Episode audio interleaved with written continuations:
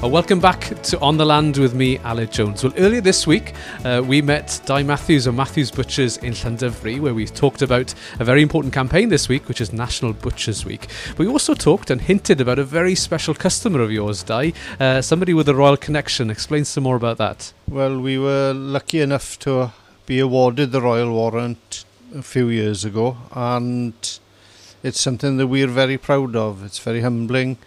as far as I'm aware, we're the only independent retail butcher in in Wales that have got the Royal Warrant then. That's an incredible achievement because I think there are only about 16 uh, Royal Warrant holders in Wales, and for you to be one of those 16 and the only retail butcher is a, is a fantastic achievement. And I know um, His Royal Highness the Prince of Wales, Prince Charles, recently Uh, has moved to the area, having bought a farm just outside the outskirts of Llandovery. How much of an impact has that been to, to the town in general?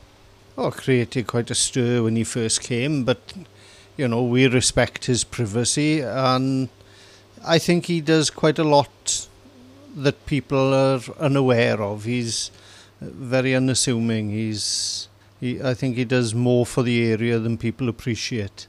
And he's been to the shop, and we're actually in the cutting room now. He's been here to meet, to meet you and to talk about the business. But what I'm really keen to know is what's his favourite uh, cut or joint, or what does he enjoy buying from the shop? Well, he, he buys a good cross section of, of product, but he does like to know that it's locally sourced, which as much of a, what we sell is as we can. Then the money is generated and is remains within the area, and uh, therefore gives you a more prosperous area. So to buy local is uh, really important, I think.